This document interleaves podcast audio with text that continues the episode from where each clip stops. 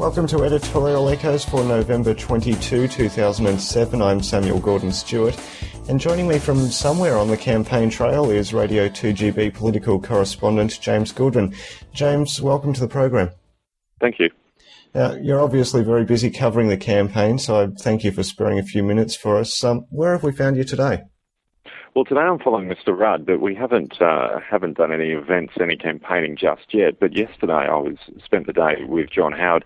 As we do on the campaign, we seem to alternate between the different leaders. But yesterday I was with Mr. Howard in Sydney. He's had quite a busy day. He's certainly ramping up the campaigning in the final days of this uh, of this campaign.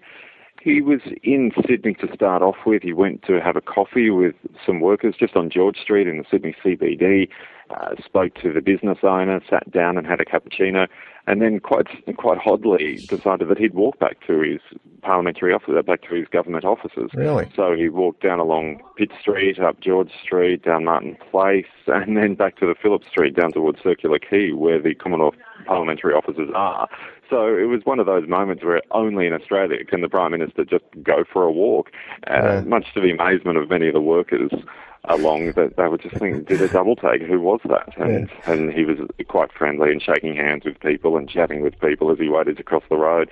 But then it was off to uh, quite a formal speech where he laid out his key priorities for the first 100 days if he was elected elected to government.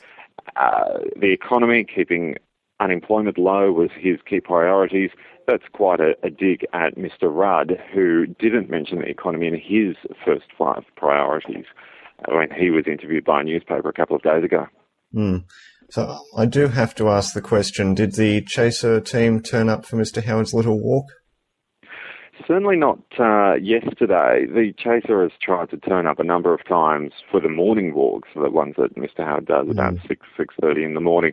Security was very tight yesterday, and it's been fairly tight throughout most of the campaign the the chaser do try to make an appearance, but the, they, they usually will, will have a bit of a go, but they know their limits as well. If they see that security is particularly tight, or if the the journalists uh, it's a very serious issue for the day, they usually respect our job as well. So they, they they they know when to give up.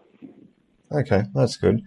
Um, so you've spent some time with with both uh, leaders. Um, what's your uh, what's been your impression of the campaign so far? Do you think either leader or, or any of the leaders, for that matter, have done better than than other ones in terms of presenting themselves?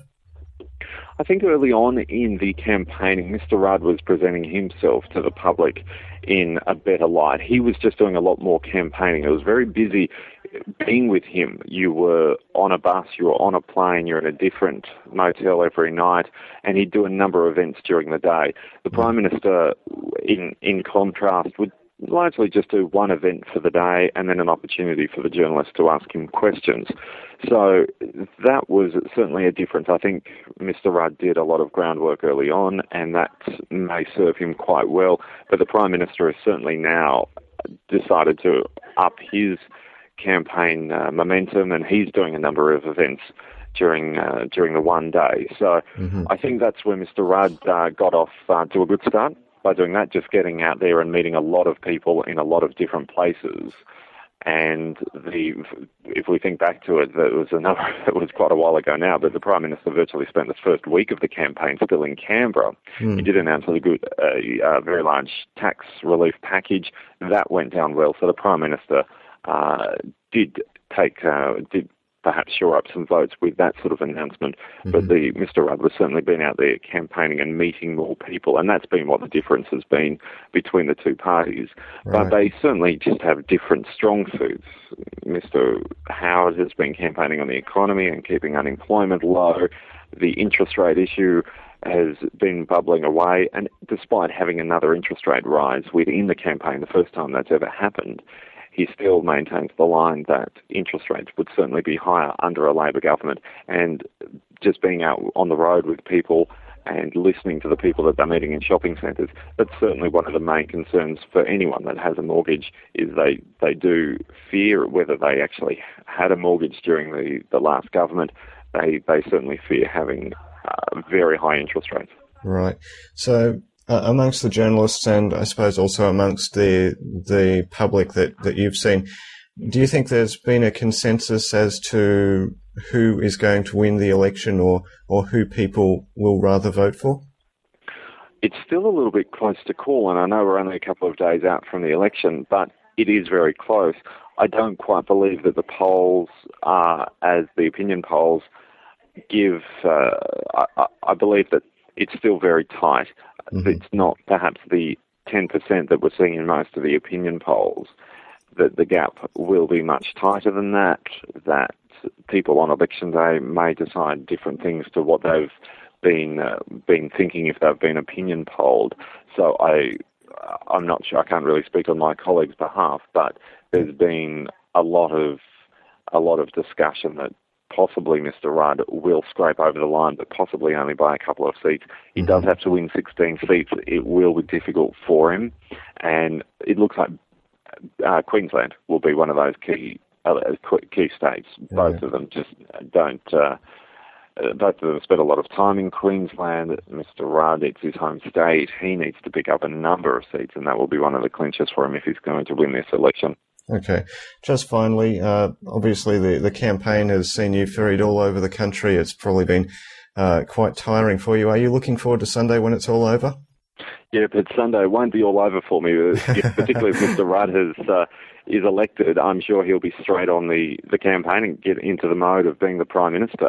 So yes, I would like I would like a day off. It's, I'm up to day forty something. I did get to go home one day of the campaign, but that was the day of the debate, so oh, I right. didn't really spend much time there. Certainly wasn't a day off. Uh, I am looking forward to having some time off, but it's been a lot of fun. Just yeah. not knowing having this magical mystery tour is a lot of fun. Yeah, I suppose a lot of people in the public probably don't uh, don't appreciate the amount of work that that everyone in the press gallery does following all of the leaders around throughout the debate. It's, it's obviously a very big interruption to uh, to your life. It is. I'm sure there's a lot of bills stacking up in my mailbox and those sorts not. of issues. Uh, yeah, I hope not as well. But um, yeah, all those sorts of factors and packing for six weeks is, yeah. is, an interesting task, and never knowing when you can able to do a, a, load of washing and those sorts of things. Yeah. All right, James. Well, thank you very much for your time. Uh, it's been great talking to you. Thank you. Okay. Uh, James Goodwin, political correspondent for Radio 2GB, 873 on the Sydney AM dial and on the web at 2gb.com.